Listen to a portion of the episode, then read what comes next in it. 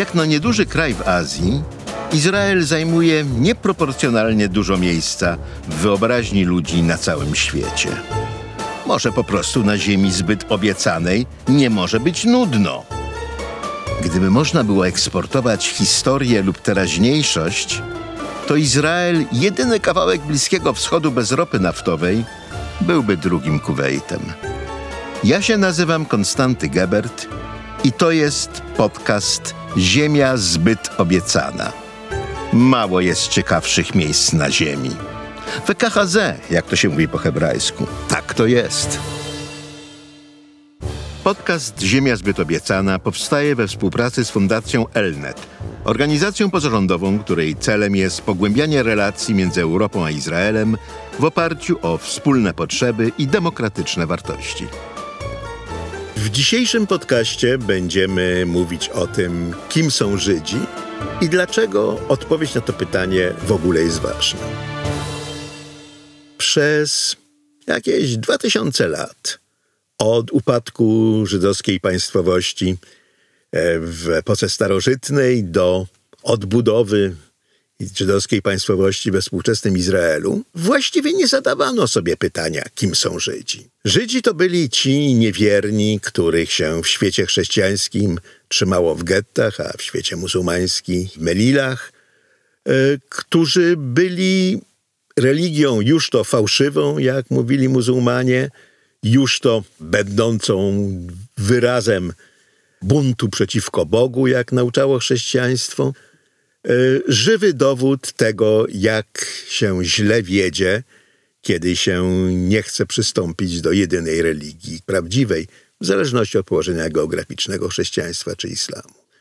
Kiedy zaczęła się nowoczesność, po rewolucji francuskiej, kiedy Żydzi mogli opuścić getta, religia stała się sprawą prywatną, a podmiotowość polityczną zyskiwało się w oparciu o tożsamość etniczną, a nie religijną, wydawało się, że Żydzi będą po prostu Francuzami wyznania mojżeszowego, Niemcami wyznania mojżeszowego, e, czy powiedzmy po rozpadzie Imperium Otomańskiego Turkami czy Egipcjanami wyznania mojżeszowego. Ale zarazem nawet w okresie, kiedy Żydów trzymano bezpiecznie za murami, oprócz religijnej wizji tego, kim są Żydzi, funkcjonowała też wizja biologiczna czy też rasistowska. Po masowych konwersjach e, Żydów na chrześcijaństwo w średniowiecznej Hiszpanii, konwersjach dokonywanych pod sankcją miecza albo stosu, w Hiszpanii bardzo mocno pilnowano czegoś, co się nazywa limpieza del sangue, czystości krwi. Co z tego, że jacyś Żydzi przeszli na chrześcijaństwo, skoro nie przestają być Żydami? Tego w każdym bądź razie uczyli średniowieczni hiszpańscy rasiści. W Polsce podobnie tropiono rodziny frankistów na przykład w kolejnych pokoleniach, udowadniając, że skoro ktoś miał prapradziadka Żyda, no to Polakiem być nie może. Ze strony żydowskiej Także postrzegano żydostwo jako fakt rodzinny. Jest się Żydem, jeżeli się urodziło z matki Żydówki. To było ważne, bo dawało to szansę powrotu do judaizmu tym bądź ich potomkom, którzy zostali siłą nawróceni na chrześcijaństwo czy islam, jeżeli trafią w miejsca, gdzie takie konwersje dokonywane siłą nie są respektowane. Ale tutaj już pojawił się spór, e, spór zasadniczy, czy judaizm to jest religia, czy judaizm to jest grupa etniczna. A może to jeszcze coś innego? W latach 70. ubiegłego wieku w Paryżu wychodził bardzo ciekawy żydowski intelektualny miesięcznik Tras, Ślady, gdzie pisywał między innymi pewien nieżydowski przyjaciel Żydów, e, podpisujący się Olivier de Scaudron-Bonne, e, trudno, bardziej arystokratyczne francuskie nazwisko, który w jednym ze swoich felietonów napisał, Żydzi to są tacy, którzy się spotykają po dwóch, trzech, dziesięciu albo dziesięć tysięcy, żeby się kłócić o to, kto jest Żydem. Nikogo innego to nic nie obchodzi. W idealnym świecie, no to Olivier de Scaudron-Bonne miałby rację. Ale niemal za żywej pamięci w cywilizowanej Europie To, czy ktoś podpadał pod cudzą definicję bycia Żydem bądź nie, stanowiło różnicy między życiem a śmiercią.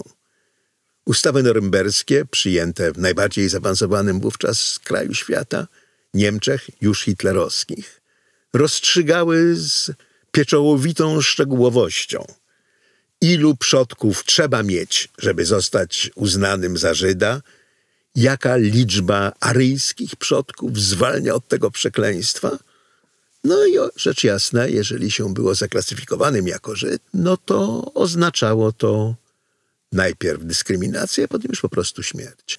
Stąd też ta kwestia tego, kto jest Żydem, nie jest tylko kwestią e, akademicką, nie jest to tylko kwestia intelektualnej ciekawości, chociaż jest to znakomita grupa eksperymentalna, na której można badać, jakie są konsekwencje rozmaitych form definiowania tożsamości zbiorowej. To może być e, różnica między życiem a śmiercią. W Biblii, w Torze, o Żydach na ogół mówi się używając albo słowa Izrael, które stało się imieniem, jakie wysłannik Boży nadał wnukowi Abrahama, Jakubowi, po tym, kiedy całą noc się z nim zmagał, albo Bne Israel, synowie Izraela.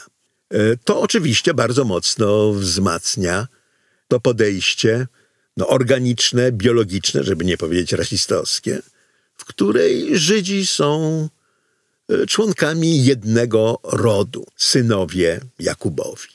Tyle tylko, że to nie jest takie proste, bo chociaż słowa Izrael i Bne Israel w Torze są tymi, które najczęściej określają Żydów, to pierwszy raz, kiedy mowa o zbiorowej żydowskiej tożsamości, pojawia się inne słowo, Ivri, kiedy Abramowi, gdy już był e, w ziemi obiecanej, doniesiono o napaści na jego bliskich, wysłannik zwrócił się do Avram Haivri, Abrama Ivri.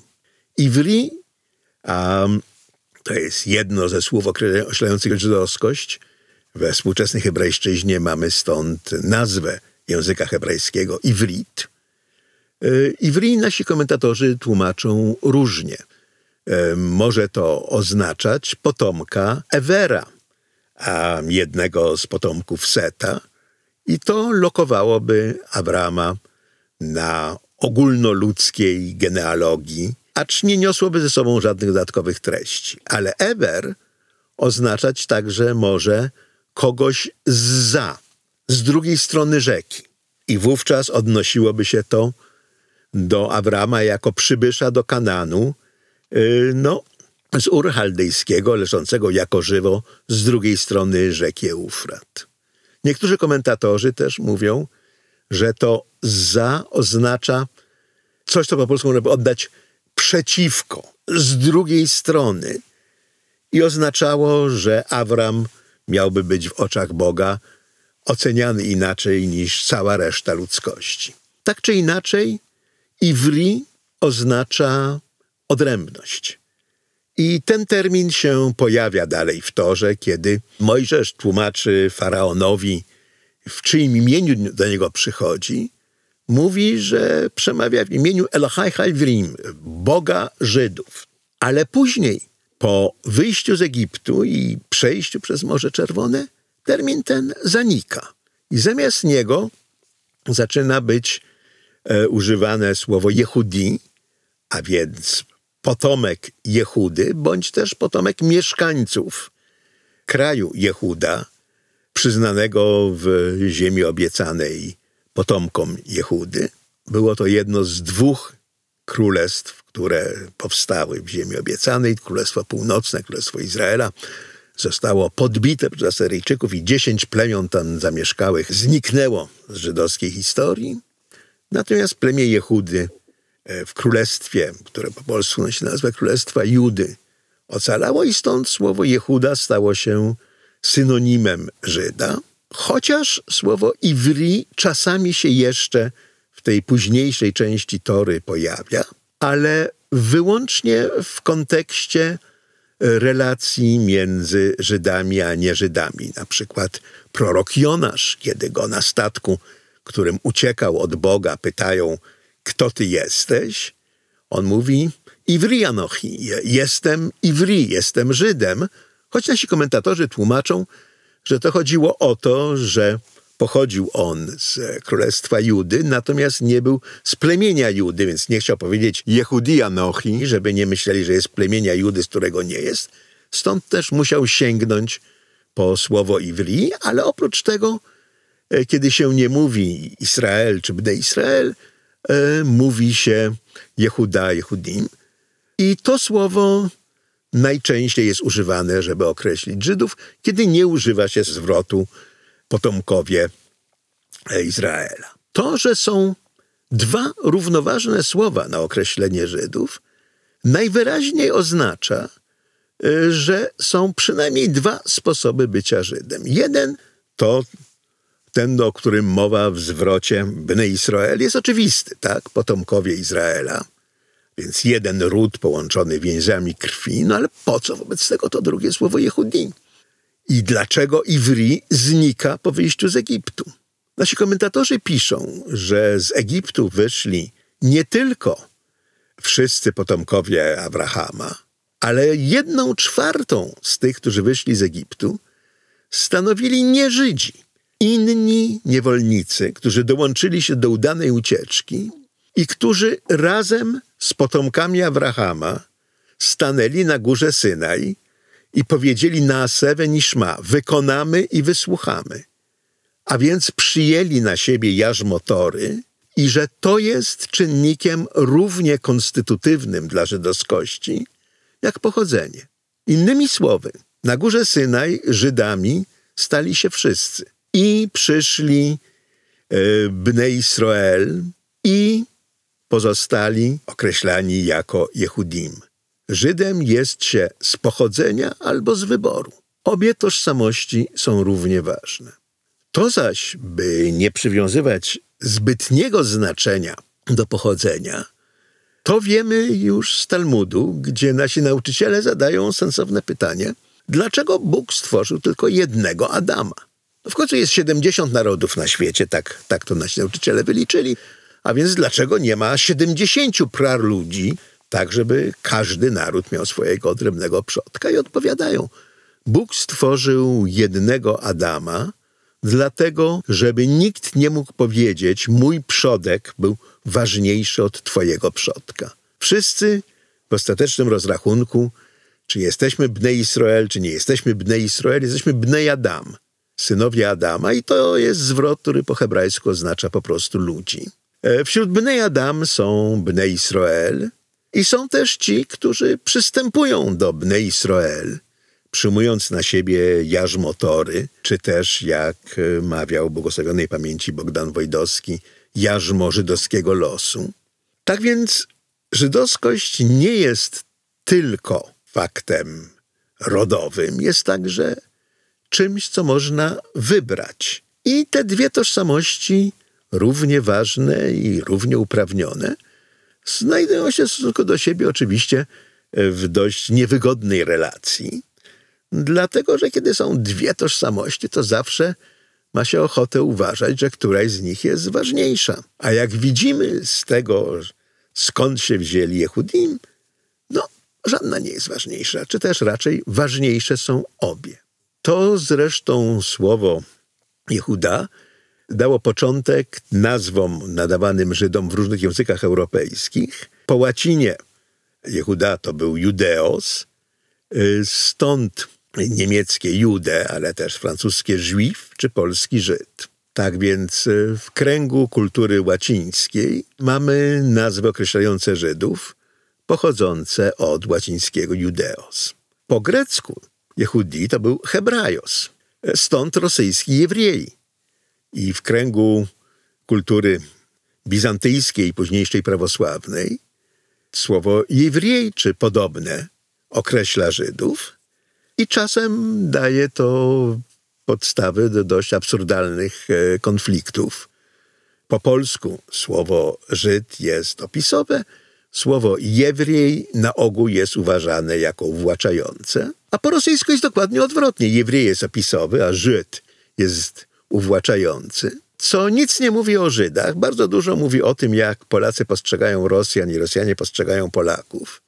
Skoro uwłaczające jest słowo, które zdaje się być zaczerpnięte z języka tych drugich.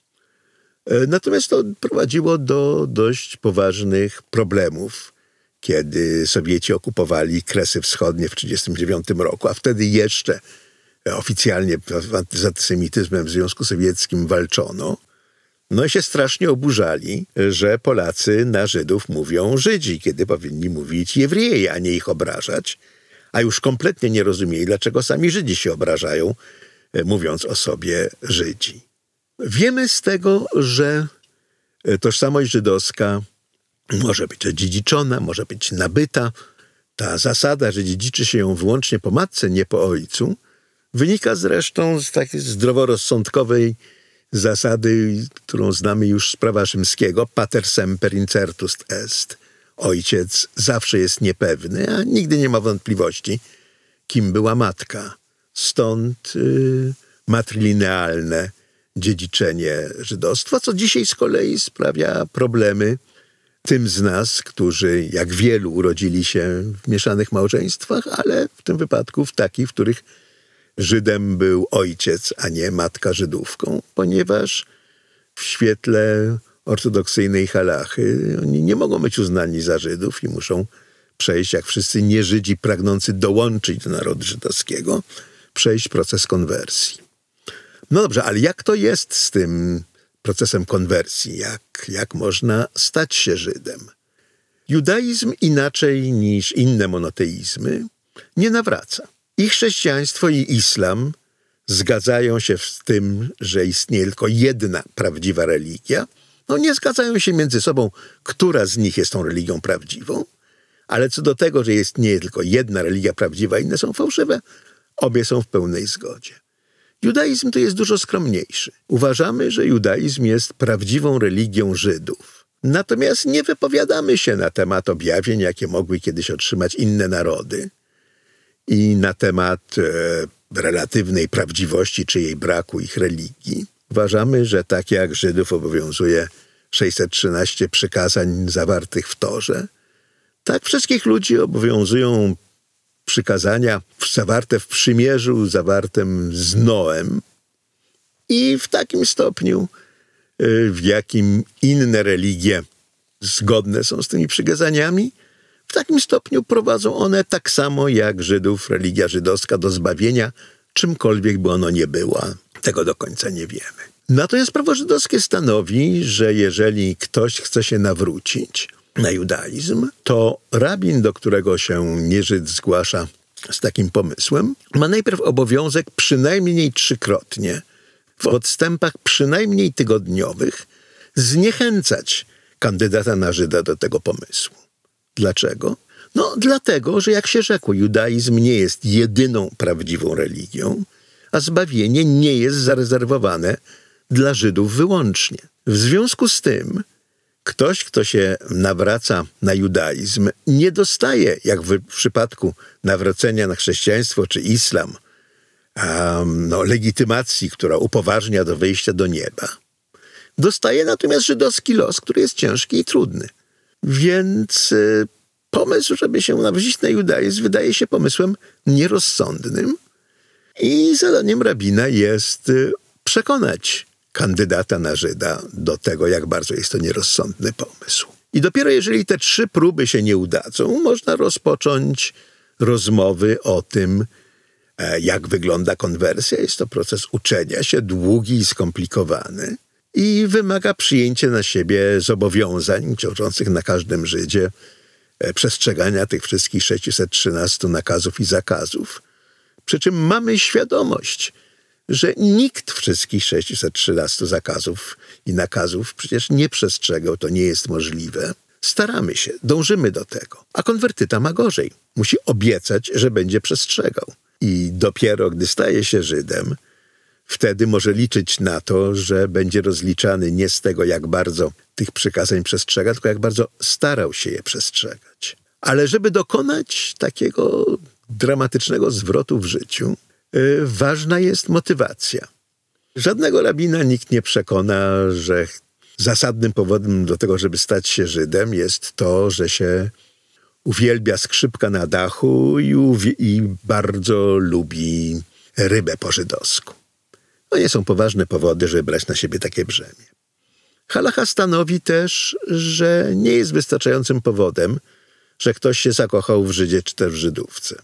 Jest nas cały świat, a los żydowski jest jeden i trudny.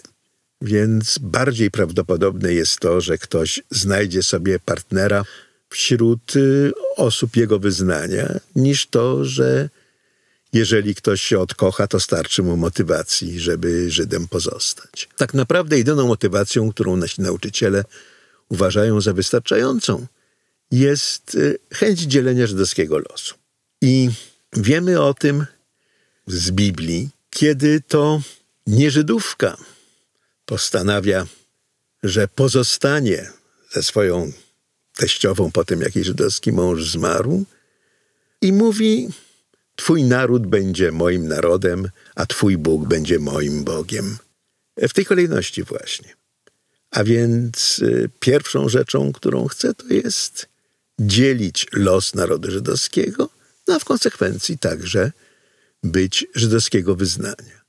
Ale dlaczego by ktoś chciał dzielić los narodu żydowskiego, kiedy ten los jest trudny, a bywa przeraźliwie tragiczny? No, dlatego, że są też korzyści, z których jedną jest przesadzana, często wyolbrzymiana, ale jednak istniejąca e, żydowska życzliwość wzajemna. To przeświadczenie, że wszyscy Żydzi odpowiadają za siebie nawzajem, a więc mogą i powinni na siebie liczyć. Zresztą nie wiem.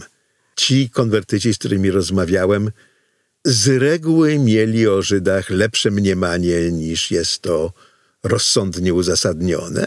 I z reguły, gdy już dołączali do społeczności żydowskiej, sprawiali, że ta społeczność poprawiała się na lepsze. Także jest y, chyba coś cennego w tym, że nadal rozmaici niewolnicy usiłują zbiec z opresji współczesnego świata, by dołączyć do tych, którzy, jak sądzą, e, znaleźli sposób ucieczki. Że to nie było tylko jednorazowe wydarzenie w drodze na Synaj, ale że czynimy to zawsze i że jest to z korzyścią dla obu stron. I dla tych, którzy się na judaizm nawracają, i dla nas, Żydów, którzy często nie doceniamy wartości spuścizny, która nam została przekazana i którą często umiemy zobaczyć dopiero oczami konwertytów właśnie. Ale to nie podział na Żydów z pochodzenia i konwertytów jest najważniejszym podziałem wśród współczesnych Żydów. Żydzi współczesni dzielą się zasadniczo na dwie wielkie grupy Aszkenazyjczyków i Sefaradejczyków, Aszkenazim i Sefardim. E, nazwy pochodzą od dwóch krajów europejskich, z których te dwie wielkie grupy miałyby się jakoby wywodzić. Aszkenaz to Niemcy, Sefarad to Hiszpania. Aszkenazyjczycy to Żydzi europejscy, którzy mówili w idisz, e, stworzyli ogromną kulturę pisaną i tak stworzyli też karpia po żydowsku, którego ja osobiście nie cierpię, ale rozmaici konwertyci mówią, że to jest wspaniała potrawa. Podczas gdy Sfardim to są Żydzi z Hiszpanii, a więc Żydzi z krajów muzułmańskich.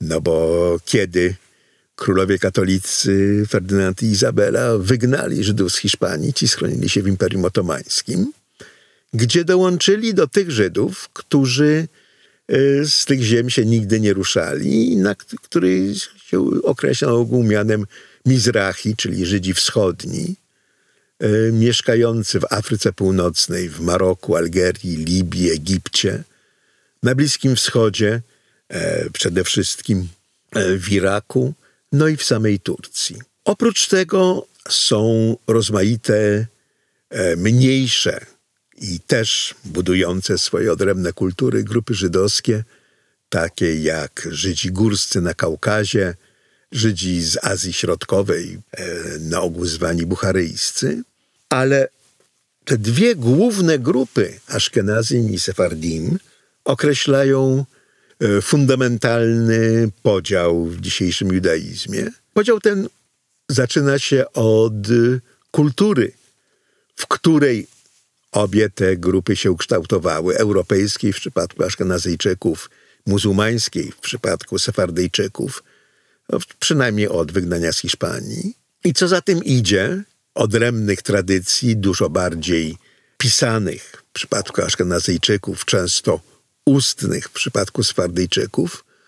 Liturgia się trochę różni i dlatego jak się jedzie gdzieś, to warto sprawdzić, czy tamtejsza synagoga e, modli się zgodnie z rytuałem sfardyjskim czy aszkenazyjskim. Izrael zbudowali głównie Aszkenazyjczycy i zbudowali głównie go z myślą o takich Żydach jak oni sami. Ci Żydzi zostali wymordowani w zagładzie. I dzisiaj zdecydowaną większość mieszkańców Izraela stanowią potomkowie Sefardyjczyków, którzy na początku czuli się zasadnie niestety traktowani jako obywatele drugiej kategorii. Takim częstym traumatycznym elementem wspomnień Żydów marokańskich czy irackich jest to, że przybywali do Izraela, ziemi obiecanej, a tam ich posypywano DDT, takim proszkiem owadobójczym, ponieważ zakładano, że no skoro przybywają z tych dzikich krajów arabskich, no pewnie przywożą ze sobą jakieś insekty. Także Izrael na początku często był dla Swardyjczyków rozczarowaniem i zdumieniem, bo Aszkenazyjczycy budowali go na europejską modłę, y, Sefardyjczycy tymczasem, tubylcy na Bliskim Wschodzie, uważali tę europejską modłę za tak samo za obcą, jak postrzegali ją palestyńscy Arabowie. I tutaj zresztą były pewne punkty styczne między obiema bliskowschodnimi populacjami. Te różnice się nie zatarły po dziś dzień, gdy tylko e, wybuchła pandemia COVID-u, których e, jednym z objawów, jak Państwo być może pamiętacie, była utrata smaku i węchu. W Izraelu natychmiast powstał dowcip o tym, jak to rodzina sefarydyjska wraca z wizyty u nowych sąsiadów Aszkenazyjczyków, gdzie zostali podjęci kolacją, wracają strasznie zmartwieni, że złapali COVID. No bo była kolacja, ale pozbawiona smaku i pozbawiona zapachu. Bo w porównaniu z kuchnią swardyjską, która jest przepojona genialnymi bliskowschodnimi afrykańskimi przyprawami, gdzie jest bogato od cynamonu, gdzie w każdym ziarenku ryżu lśni kardamon. No te nasze gefilte fish no, po prostu nie mają startu. E, z drugiej strony tradycje Arabów swardyjskich były bardziej podobne do tradycji ich arabskich sąsiadów, e, mocno patriarchalne, e, z dość wyraźną dyskryminacją kobiet i to, że w Izraelu kobiety były równe w prawach mężczyznom, e, było dla Swardyjczyków czymś e, szokującym. W sumie jednak dość szybko Aszkenazyjczycy i Sefardyjczycy w następnym pokoleniu połączyli się w jeden model Izraelczyka, który, jak twierdzą złośliwi z jednej i z drugiej społeczności, potrafi łączyć w sobie najgorsze cechy obu, i w Izraelu wykuwa się, wykuła się właściwie nowa forma tożsamości żydowskiej. Jest rzeczą charakterystyczną, że hebrajski, jakim się mówi, mówi w Izraelu, to jest hebrajski swardyjski, z akcentem swardyjskim, nie aszkenazyjskim, no bo ci biedni aszkenazyjczycy, powracający do ziemi obiecanej, Zakładali jednak, że Sefardyjczycy są bliżsi tego, jakim byli ich przodkowie, zanim zaczęło się wygnanie. No bo to oczywiście, że mamy Żydów sefardyjskich i aszkenazyjskich jest skutkiem tego, że po upadku ostatniego żydowskiego powstania e, przeciwko Rzymianom, powstania Bar Kochby w 135 roku naszej ery, e, Rzymianie po prostu deportowali w bardzo udanej czystce etnicznej niemal wszystkich Żydów z rzymskiej prowincji Palestyna. Jerozolimę zrównali z ziemią i zaorali. I stąd y, Żydzi pojawili się od Hiszpanii po Macedonię, i od Azji Mniejszej po Maroko, tylko w swojej historycznej ojczyźnie nie mogli przebywać. I dopiero z, ruch, z początkiem ruchu sionistycznego ta sytuacja uległa zmianie. Ci uchodźcy nigdy nie zapomnieli o tym, skąd są. Modlitwy o powrót do Sionu powtarzamy w naszych codziennych modlitwach, nawet kiedy już żeśmy wrócili. Judaizm jest dość konserwatywną religią i zmiany polityczne to nie, nie jest jeszcze powód, żeby zmieniać modlitewnik. Ale do końca wieku XIX Żydzi byli w Palestynie mniejszością, mniejszością religijną, niewiele się różniącą z zewnątrz przynajmniej od ludności arabskiej, zwłaszcza w oczach europejskich podróżników. Byli też Żydzi, którzy trafiali dalej. E, gmina żydowska w Iraku jest e, najstarszą gminą, bo wywodzi się jeszcze z wygnania babilońskiego sprzed trzech tysięcy lat. We wspomnieniach pewnego młodego Żyda z Bagdadu, który skończył tam liceum francuskie, francuskiej organizacji żydowskiej Alliance Israélite Universelle, która szerzyła w świecie arabskim język i kulturę francuską, został przez rodziców w 46, 1946 roku wysłany do Paryża na studia na Sorbonie. Zapisał się tam do organizacji żydowskich i zanotował w swoim dzienniku po pewnym czasie: No, ja chodzę na te spotkania organizacji żydowskich i słucham i nic nie rozumiem, bo oni tylko alienacja, wyobcowanie, odrębność. Ja nie wiem, o czym oni mówią. Moja rodzina mieszka w Bagdadzie od trzech tysięcy lat. No ale właśnie wtedy to mieszkanie w Bagdadzie się skończyło. Żydzi Iracy zostali wypędzeni i dołączyli do tej ludności 650 tysięcy uchodźców z krajów arabskich, którzy przybyli w pierwszych latach Izraela do Izraela, e, zastępując 750 tysięcy palestyńskich Arabów, którzy zostali wygnani bądź uciekli e, na skutek wojny. Doszło wtedy do wymiany ludności. Ale Żydzi Iraccy wrócili. Żydzi kaukascy, Tatowie, nie wrócili aż do lat 70. ubiegłego stulecia, kiedy w 1972 roku e, sowiecki przywódca Leonid Breżniew troszkę pod amerykańską presją zezwolił na żydowską emigrację. No i wtedy właśnie do Izraela e, przybyło około 10 tysięcy tatów, tak, kaukaskich Żydów. Przybyli owiani legendą, e, no, że to są Żydzi, którzy nikogo się nie słuchają, na koniach jeżdżą, ze strzelb strzelają, po prostu kaukascy górale.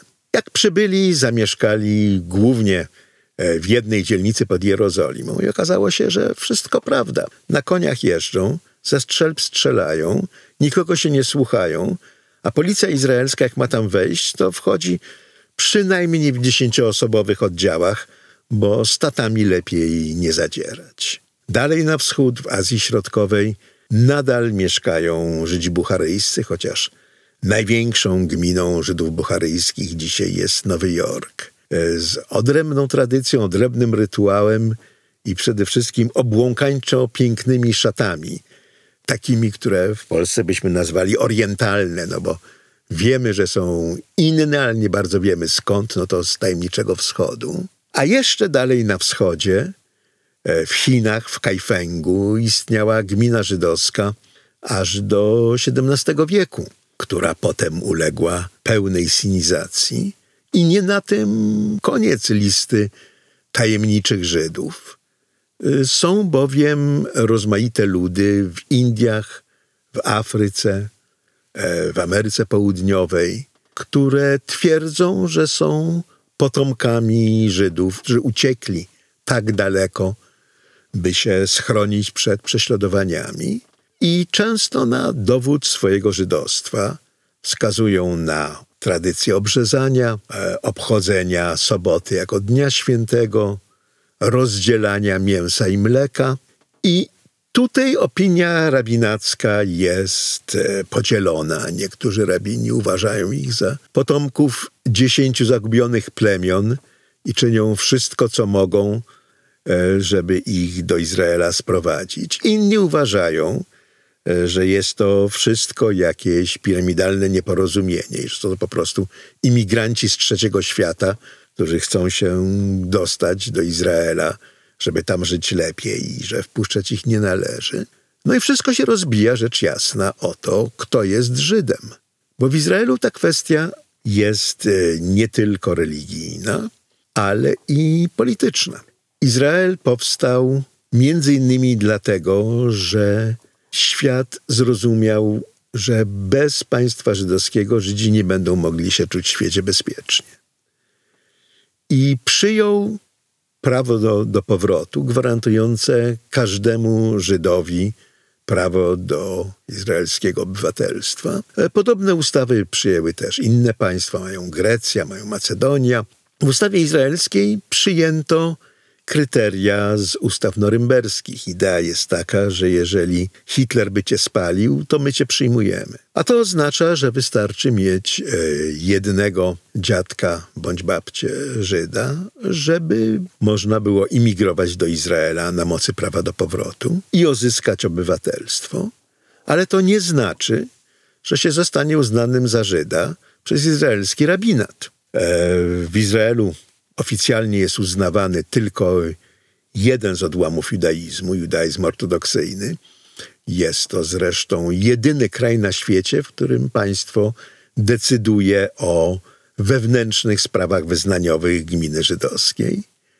Judaizm konserwatywny i reformowany są ledwo, ledwo tolerowane i nie mają żadnego wpływu na funkcjonowanie państwa. A w judaizmie ortodoksyjnym jest się Żydem, jeżeli jest się z matki Żydówki albo się dokonało ortodoksyjnej konwersji. Innymi słowy, znaczna część tych, którzy przyjeżdżają do Izraela na mocy prawa do powrotu, dlatego, że mieli jednego dziadka Żyda, albo dlatego, że małżonek jest Żydem, e, nie kwalifikują się e, do bycia Żydem na mocy halachy. I owszem, mają żydowskie obywatelstwo, więc e, służą w wojsku, ale jeżeli w tym wojsku zginą broniąc Izraela, e, to mają problem z pochówkiem na żydowskim cmentarzu. I trzeba wtedy szukać takiego rabina, który jest bardziej tolerancyjny i pozwala takiego wątpliwego Żyda na żydowskim cmentarzu pochować, co jest po prostu czymś tak haniebnym, że, że trudno o tym mówić spokojnie.